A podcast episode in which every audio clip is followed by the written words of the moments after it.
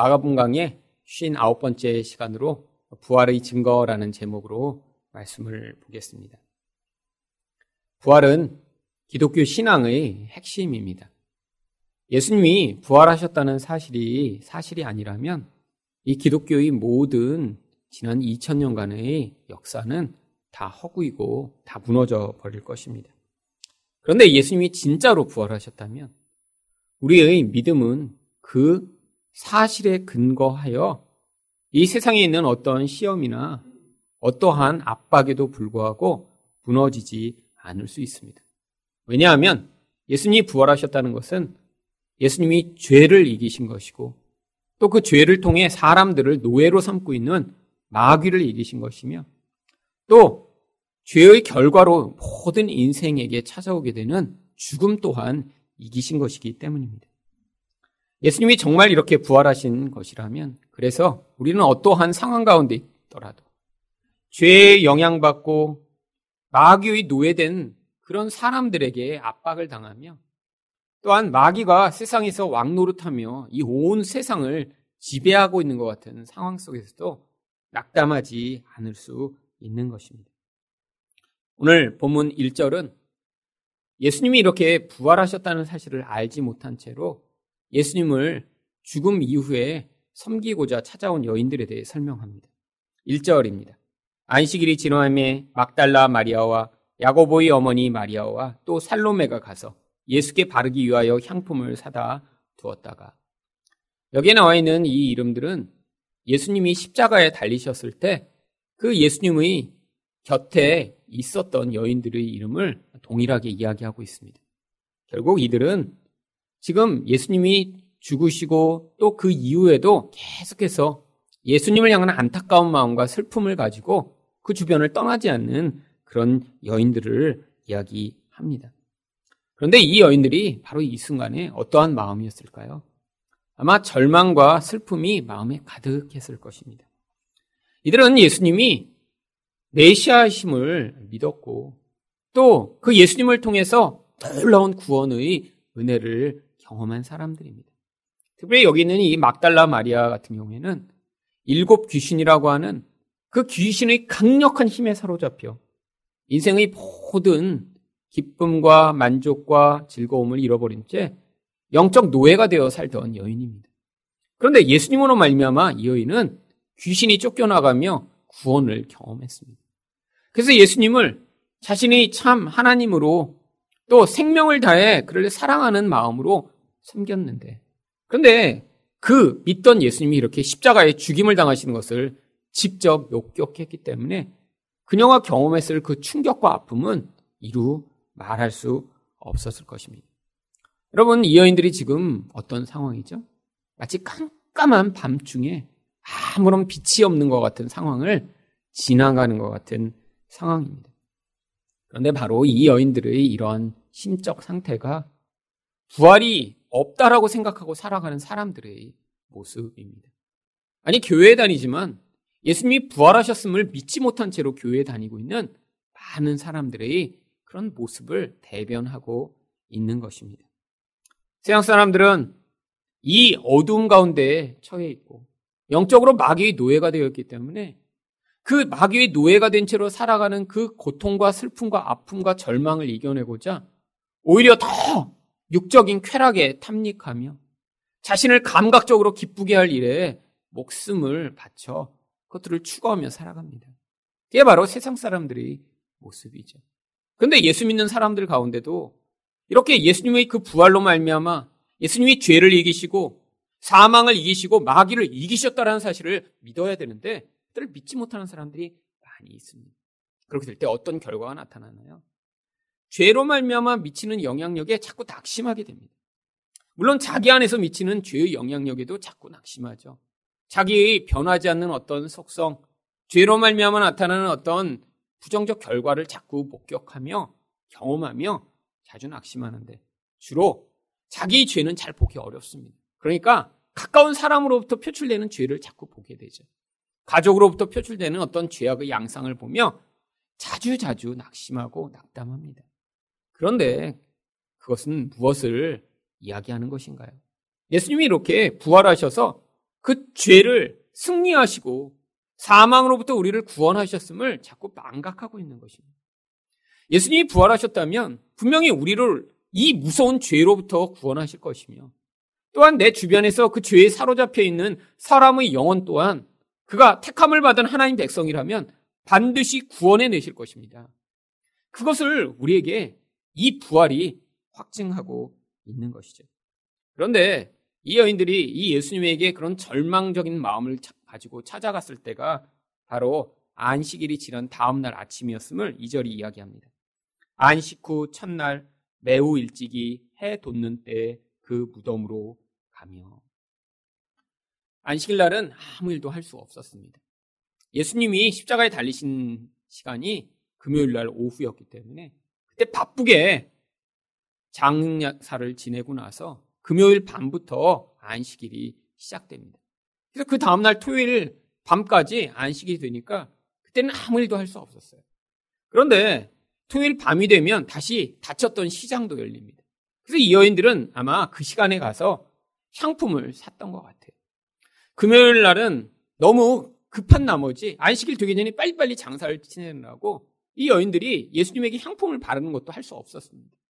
그런데 그때까지 기다렸던 거죠. 새벽이 되기를 기다렸다. 이 새벽에 달려온 것입니다.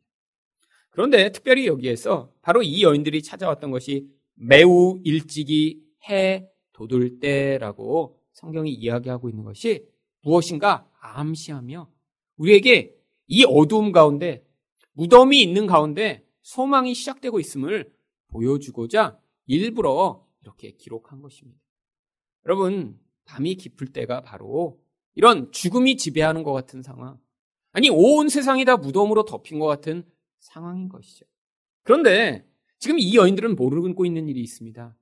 바로 예수님이 돌아가시고 끝인 줄 알았는데, 그런데 바로 그때 다시 이 빛이 시작되며 다시 아침이 시작되듯 예수의 부활로 말미암은 영적인 생명이 다시 나타나기 시작했다는 것입니다. 그래서 성경에는 밤과 아침을 대조하며 이렇게 어둠이 지배하는 것 같은 그 상황이 이제 새벽에 아침에 새로운 반전을 일으키며 하나님이 놀라운 은혜가 시작되고 있음을 보여주는 구절이 아주 많이 있습니다. 시편 30편 5절 말씀을 보시면 저녁에는 울음이 깃들을 일지라도 아침에는 기쁨이 오리로다. 슬픔이 가득하지만 아침이 되면 다시 기뻐진다는 거예요. 근데 성도가 이렇게 기쁠 수 있는 이유가 무엇인가요? 상황이 조금 좋아지면 기뻐지는 것인가요? 아프다가 이젠 더 이상 아프지 않으면 기쁠 수 있나요? 이전에 내가 갖지 못하던 무엇을 이제 갖게 되면 그때부터 참 기쁨이 오는 것인가요? 아니요. 성도의 유일하고 참된 기쁨의 근원은 바로 예수 그리스도로 말미암아 죽은 가운데 매어 있던 우리가 구원받으며 그러므로 이제 우리 안에 우리를 지배하고 영향 미치는 이 마귀의 모든 권세로부터 우리가 하나님의 자녀가 되었다는 사실입니다. 그게 우리의 진정한 기쁨의 이유가 되는 것이죠. 그래서 호세아 6장 3절 또한 여호와의 나타나심은 새벽 빛같이 어김없나니 비와 같이 땅을 적시는 늦은 비와 같이 우리에게 임하시리라. 하나님이 이렇게 반드시 약속된 대로 오셔서 구원해 주실 것이라는 거예요. 새벽 빛같이 일정하시다는 게 무엇이죠? 여러분, 이렇게 잠을 주무시면서, 아, 내일은 태양이 뜰까? 이렇게 생각하는 분은 아무도 없어요. 너무 당연하니까요. 아, 태양이 안 뜨면 지금 이 온 지구는 멸망하겠죠. 이처럼 하나님이 하나님 백성을 구원하러 오시는 게 너무 당연하다는 거예요. 우리는 못 믿습니다. 아, 내 상황 가운데 정말 하나님이 나를 구원해 주실까? 이 모든 문제가 다 해결될까? 우리에게 진정한 영원한 기쁨이 찾아올까? 이런 두려움이 우리에게 계속해서 밀려오지만 반드시 하나님이 오셔서 아침이 되면 해가 뜨듯 하나님 백성을 구원해 주실 것이라는 거예요. 근데 바로 그 일이 언제 어떻게 일어났나요? 바로 예수님이 오셨을 때 그 일이 일어나는 것입니다. 그래서 이 예수님의 오심을 예언하는 사가랴가 누가복음 1장 78절과 79절에서 이렇게 예언을 합니다. 이로써 돋는 해가 위로부터 우리에게 임하여 돋는 해가 무엇이죠? 다른 말로 얘기하면 아침에 뜨는 해라고 하는 것입니다. 깜깜한 어둠 가운데 있는데 갑자기 해가 떠올라요. 그런데 이것이 우리에게 임하면 무슨 일이 일어나요? 어둠과 죽음의 그늘에 앉은 자에게 비치고 우리 발을 평강의 길로 인도하시리로다. 바로 예수가 어둠 가운데 빛이 되셔서 새벽 빛처럼 도단하는 해처럼 우리에게 이 어둠과 죽음 가운데 있던 우리에게 비춰 주실 것이라고 예언하고 있는 것입니다. 바로 마가가 이 새벽녘에 이 여인들이 무덤에 왔을 때 그녀들이 목격할 것이 무엇인가를 지금 암시적으로 보여주고 있는 것이죠. 바로 예수님은 이 어둠을 밝힐 유일한 빛이 되십니다. 그런데 특별히 이 예수님이 이 죽음을 이기고 부활하셨다는 사실이 우리가 어떠한 어두움과 같은 인생의 과정을 지나가더라도 우리의 믿음의 근거이며 우리가 절대로 포기할 수 없는 신앙의 핵심이 되는 것입니다. 부활을 못 믿는 분 상당히 많이 있어요. 그래서 성경에는 물론 성경이 우리한테 증거가 있으니까 믿으라라고 이야기하고 있지 않습니다. 믿음은 하나님이 주시는 거예요. 아무리 증거가 많아도 못 믿는 사람이 있고요. 증거가 없어도 하나님이 주시는 믿음으로 받아들이는 사람도 있지만 그래도 성경에 몇 가지 증거들이 나옵니다. 하지만 여기에도 부활의 몇 가지 증거들이 나옵니다. 그럼 부활의 첫 번째 증거는 무엇인가요? 공권력이 무력화된 것입니다.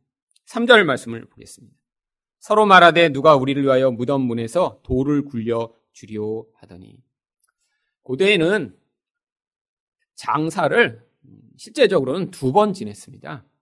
사람이 죽으면 바로 그날 이렇게 굴을 판 그런 굴에다 사람을 갖다 뉘어 놓습니다. 향품을 발라 놓고요. 온 몸을 천으로 둘러서 그 위에 또 향품을 발라 냄새가 나지 않도록 굴에 넣었습니다. 그런데 이 중동이 날씨가 아주 덥잖아요. 낮에는 거의 40도에 육박하는 그런 뜨거운 곳입니다. 시체를 이렇게 굴에 넣어 놓으면 시체가 어떻게 될까요? 썩기 시작합니다. 그래서 1년쯤이 지나면 다시 그 굴에 넣었던 그 사람을 이제 다시 꺼냅니다. 그때는 살이 다 썩고요. 그리고 모든 물기도 다 사라진 다음에 뼈 조각만 남아있겠죠. 그럼 그 뼈 조각을 다시 상자 같은 데다 담아갖고 그래서 가족들이 이렇게 가족의 조상으로부터 묻혀있는 그런 작은 그런 이제 굴이나 아니면 집같이 지어놓은 그런 곳에 이제 거기다 뼈 조각만 갖다 다시 함께 장례를 치르는 것입니다. 그래서 이 무덤을 여러 번 반복해서 사용하기도 하고요. 그리고 이 무덤이 그래서 이렇게 앞에 큰 돌을 막아놔서 이후에도 여러 번 들락날락 할 수 있도록 만들고 있습니다. 이게 사람들이 이렇게 들락날락 할 수 있는 그런 굴이었고, 그러니까 그 굴을 막는 돌은 사람 키보다 훨씬 큰 아주 커다란 돌이 그 동굴 입구를 막고 있죠. 그리고 예전에는 들짐승들이 많았기 때문에 혹시라도 시체 냄새를 맡고 들짐승들이 찾아와서 그 굴을 뚫을까봐 일반적인 곰과 사자라도 움직일 수 없는 큰 크기의 돌을 막아 놓았다라고 합니다. 아니, 여자들이 이렇게 새벽부터 가서 예수님 그 시체가 썩지만 냄새가 나지 않도록 향유를 뿌리고 향료를 바르려고 하는데 이 돌이 문제가 되고 있는 상황입니다. 그런데 4절에서 무슨 일이 벌어졌나요? 눈을 들어본 즉 벌써 돌이 굴려져 있는데 그 돌이 심히 크더라. 그냥 무덤에도 돌이 있지만 이 굴에 특별히 큰 돌이 막고 있었음을 이야기하는 것은 이 무덤이 바로 아리마대 요셉이라고 하는 아주 큰 부자의 무덤이었기 때문입니다. 고대나 지금이나 부자들은 무덤도 큽니다. 그러니까 이 아리마대 요셉이 자기가 묻히려고 했던 무덤에 막 큰 굴을 파놨을 것이고요. 그리고 그거에 맞는 큰 돌을 준비해 놨겠죠. 그런데 돌이 옆으로 치워져 있는 거예요. 도대체 무슨 일이 있었던 것일까요? 그런데 여기에 돌이 굴려져 있는 데가 원래 원문으로 읽으면 수동태로 되어 있습니다. 누군가에 의해서 돌이 굴려져 있는데 근데 성경에 이렇게 누가 그 일을 했는지 써놓지 않은 경우에는 우리가 흔히 그것을 신적 수동태라고 부릅니다. 하나님이 어떤 일을 하셨는데 그 하나님이 하셨다는 것을 암시적으로 보여줄 때 그냥 수동태로 사용하고 있는 거죠. 결국 돌이 굴려진 게 사람들이 한 게 아니라 하나님에 의해서 이 무덤을 막고 있던 돌이 굴려져 있었다라는 것을 성경이 보여주고 있는 것입니다. 무덤이라는 게 무엇인가요? 죽음을 상징하는 것입니다. 그 무덤을 막고 있던 이 돌은 바로 살아있는 사람과 죽은 사람을 가로막고 있는 엄청나게 큰 장벽을 이야기하고 있는 것이죠. 근데 그것이 이제 하나님에 의해서 해결되었다라는 것을 보여주고 있는 것입니다. 그런데 이런 일이 일어나기까지 어떠한 과정이 있었습니다. 어떠한 과정이냐면 바로 당시의 대제사장과 바리새인들은 예수님이 죽은 이후에 사흘 만에 살아나실 것에 대한 이야기를 다 알고 있었습니다. 그들은 두려움에 사로잡혔습니다. 아, 만일에 이렇게 우리가 장사 지내고 났는데 그다음 제자들이 와서 이 시체를 훔쳐간 다음에 예수가 부활했다고 소문을 내면 이거 더 문제다.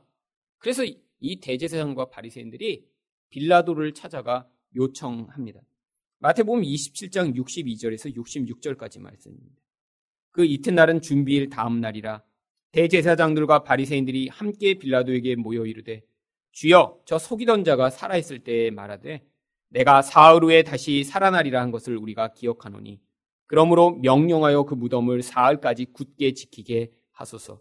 그의 제자들이 와서 시체를 도둑질해 하여 가고 백성에게 말하되 그가 죽은 자 가운데서 살아났다 하면 후의 속임이 전보다 더 클까 하나이다 하니 빌라도가 이르되 너희에게 경비병이 있으니 가서 힘대로 굳게 지키라 하거늘 그들이 경비병과 함께 가서 돌을 임봉하고 무덤을 굳게 지키니라.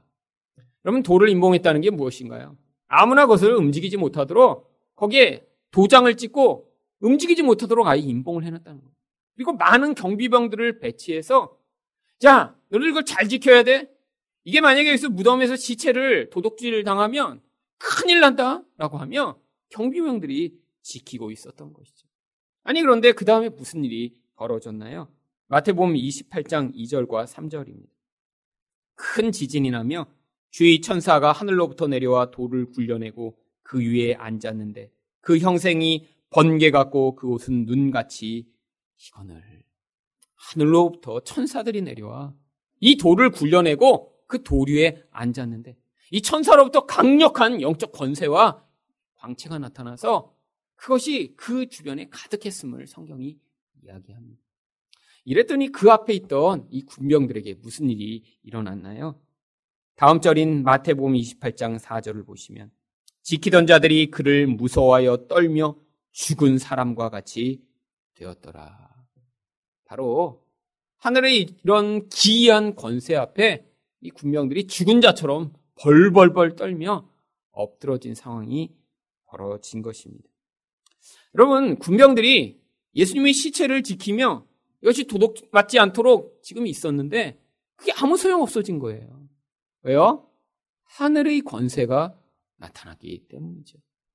여러분 만약에 이것이 정말 이런 하느님의 권세로 말미암아 벌어진 이런 놀라운 신비한 사건이 아니라면 제자들이 그 군병들을 제압하고 예수님의 시체를 훔쳐갈 수 있었을까요?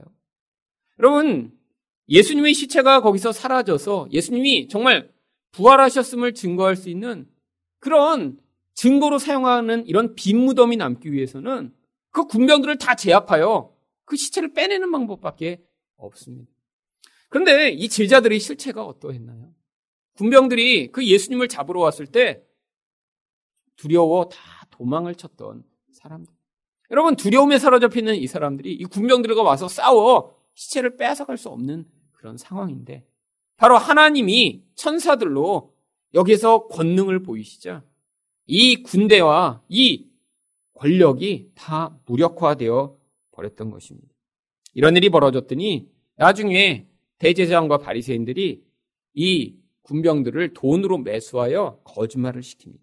마태복음 28장 11절에서 15절입니다. 여자들이 갈 때 경비병 중 몇이 성에 들어가 모든 된 일을 대제사장들에게 알리니 그들이 장들과 함께 모여 의논하고 군인들에게 돈을 많이 주며 이르되 너희는 말하기를 그의 제자들이 밤에 와서 우리가 잘 때에 그를 도둑질하여 갔다 하라.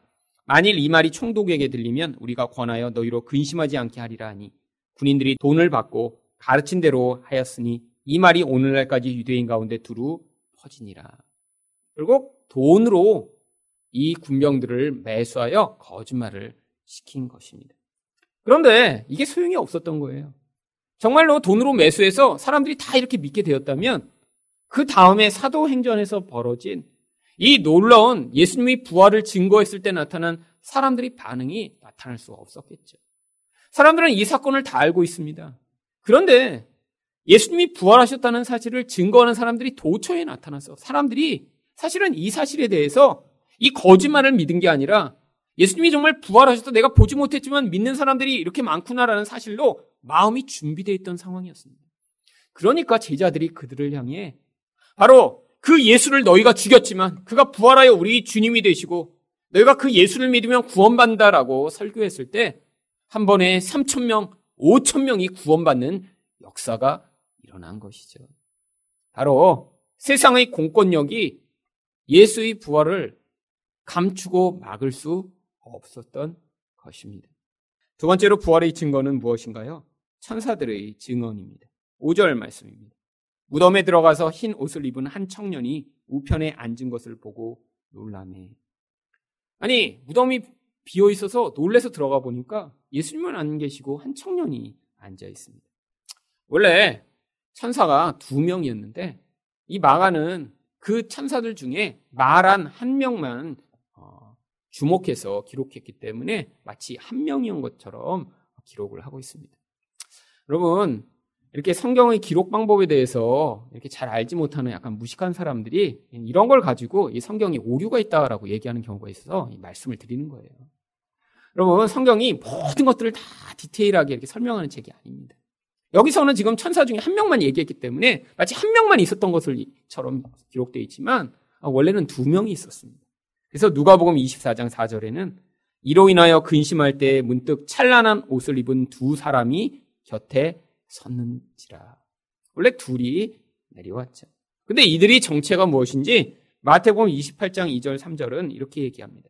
큰 지진이 나며 주의 천사가 하늘로부터 내려와 돌을 굴려내고 그 위에 앉았는데 그 형상이 번개 같고 그 옷은 눈같이 희건을.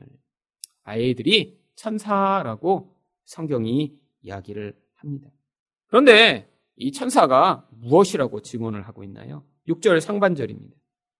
청년이 이르되 놀라지 말라 너희가 십자가에 못 박히신 나사렛 예수를 찾는구나. 바로 이 여인들이 지금 어떠한 상황이 있는지 이 천사가 알고 놀라지 말라라고 이야기합니다.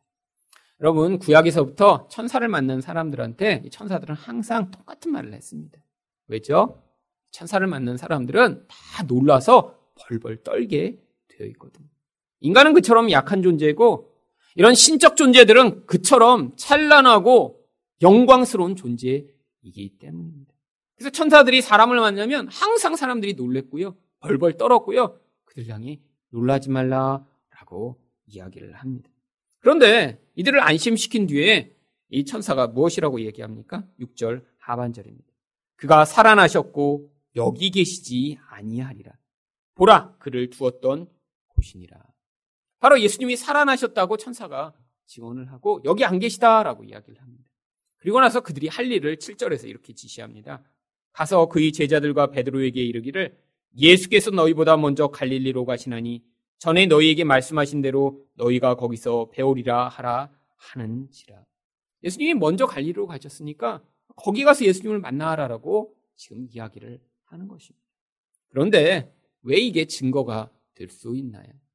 이렇게 가서 천사를 만난 것이 한 명이 아니라 세 명의 여자들이었기 때문입니다. 여러분, 이 여자들은 초대교회 공동체에서 오랫동안 같이 믿음 생활을 하던 그런 교인들이었죠. 만약에 이것이 거짓말이라면 사실 그 거짓말을 다 같이 거짓말로 품고 있지 못했을 것입니다. 거짓말은 언젠가 들통나게 되어 있고요. 서로 말이 틀려지게 되어 있고요. 그리고 결국에는 들통나게 되어 있거든요. 그런데 이들이 그 말씀을 같이 들었고 그것을 같이 증언했고 그래서 그것이 이 초대교회 공동체가로부터 만들어진 이 마가복음에 이렇게 기록으로 남게 된 것입니다. 마지막으로 부활의 증거는 무엇인가요? 여자들의 증언이 기록된 것입니다. 8절 말씀입니다.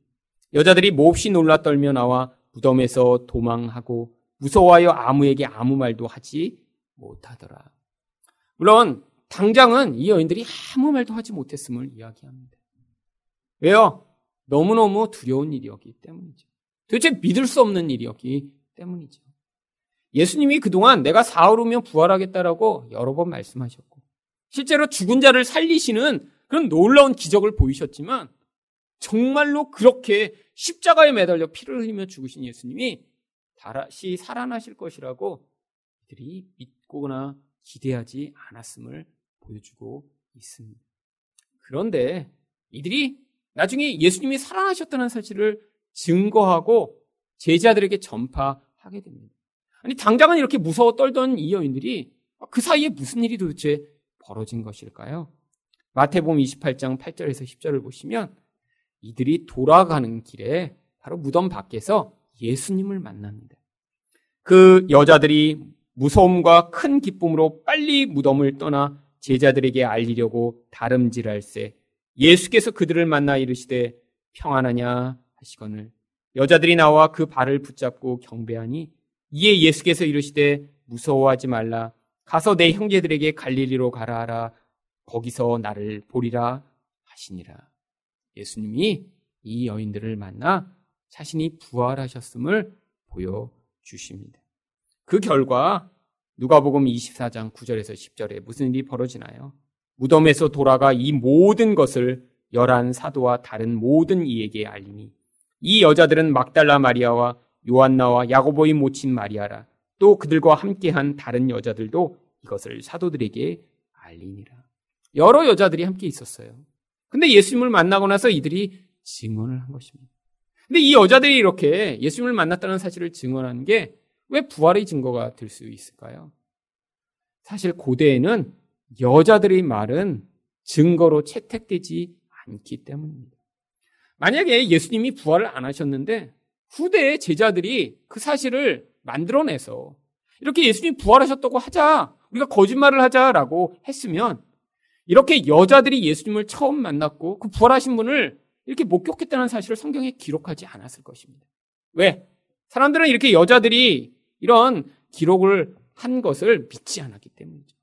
여자들은 비이성적이며 감정적이며 분별할 수 없으며 교육을 받지 못했으며 남자와는 차원이 다른 낮은 존재라고 생각했기 때문에 여자들이 이렇게 증언한 것이 사실은 오히려 그 사실을 오히려 사람들을 믿지 못하게 만들 수 있는 그런 가능성이 있는 것이죠.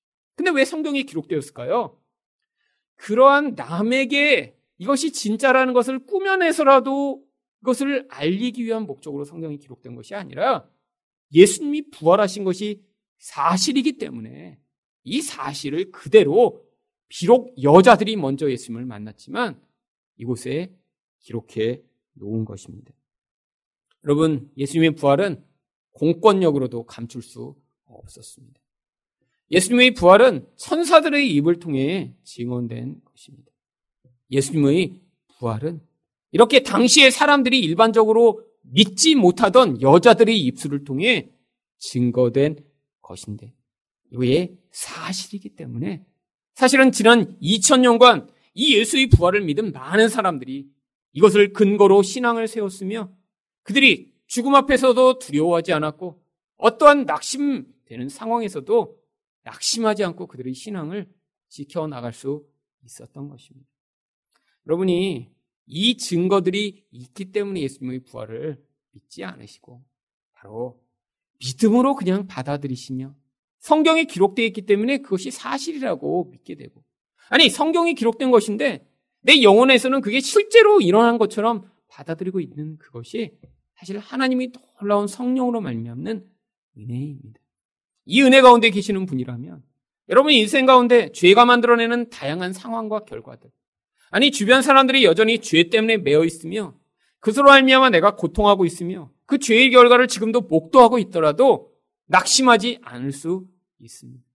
아니 그 죄로 말미암아 마귀가 계속해서 공격하고 세상을 파괴하고 사람들을 갈등하게 만들고 전쟁을 일으키고 고통하게 세상을 몰아가고 있더라도 그래도 하나님이 약속하신 그 약속대로 이 온 세상 가운데 심판의 때가 기다리고 있으면 이 마귀의 나라가 완전히 무너지고 하나님이 나라가 온 세상을 통치할 것을 믿음으로 기다릴 수 있습니다. 또한 우리 인생 가운데 혹시 죽음이 찾아오고 아니 내가 사랑하는 사람을 죽음으로 잃어버릴 때가 오더라도 예수를 믿는 자, 부활하신 그 예수를 믿는 믿음을 가진 자들은 하나님이 영원한 하나님 나라에서 바로 그 죽음이 다시는 미치지 않는 곳, 더 이상 눈물을 흘리지 않는 그곳에서 하나님과 함께 할 수 있다는 사실을 믿음으로 그 슬픔을 이겨낼 수 있는 것입니다.